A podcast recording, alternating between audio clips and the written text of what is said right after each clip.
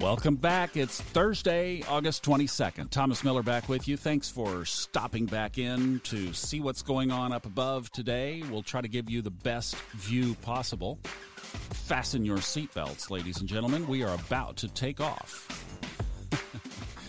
All right, let's talk about just a couple of quickies because we've really, really laid the groundwork well this week. Monday, Tuesday, Wednesday's podcasts, if you have not caught those, would be great to just catch up on what's going on.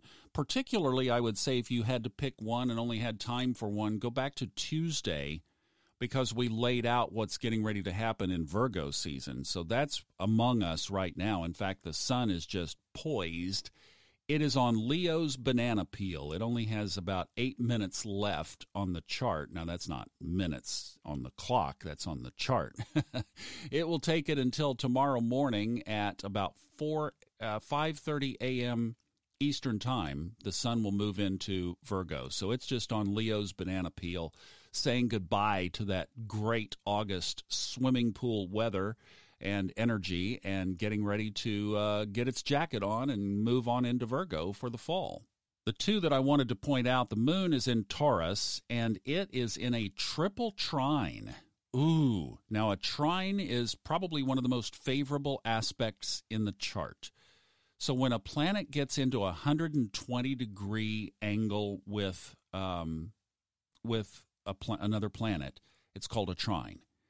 And the moon is in a trine now with our big three. What are the big three? We've been talking about it really since I started this back in the spring. It's Saturn, the South Node, and Pluto. It's all about our karmic path. It is about why are we here and what are we going to do to change it. Now, Saturn is in retrograde. It will be for another couple of weeks but it does turn direct in September.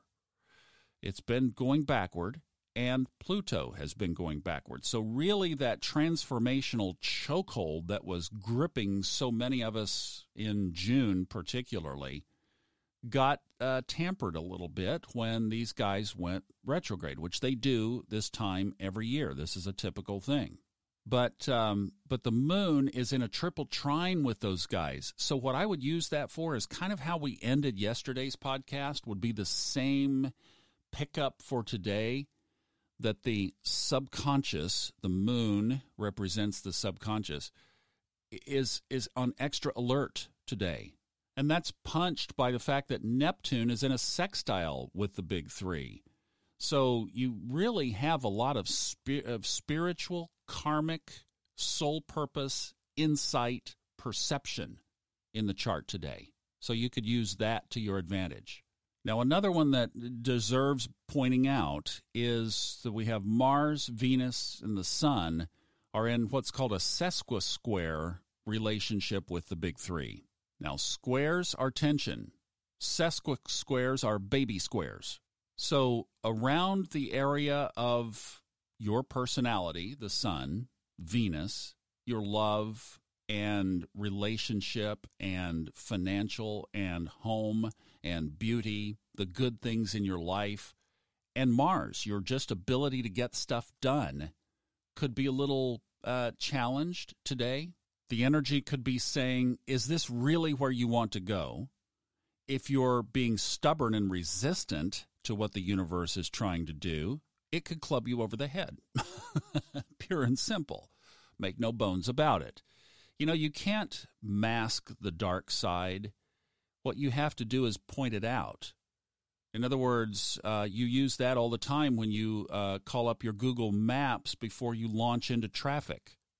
Is there a wreck up ahead? Is there a slowdown? Is there something I need to go around?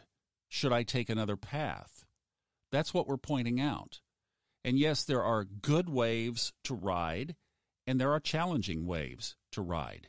So just today, we've got a little bit of a challenging wave, and that will be in there for a few days as these planets make their transition into into uh, Virgo. One of the astrologers that I like to follow was talking about uh, some of the changes and challenges as we enter Virgo season it's not going to be like cancer season, but it's not going to be as smooth, just as summery and beautiful as we had in Leo season. And this is one of the obstacles standing at the door. So we have to deal with it.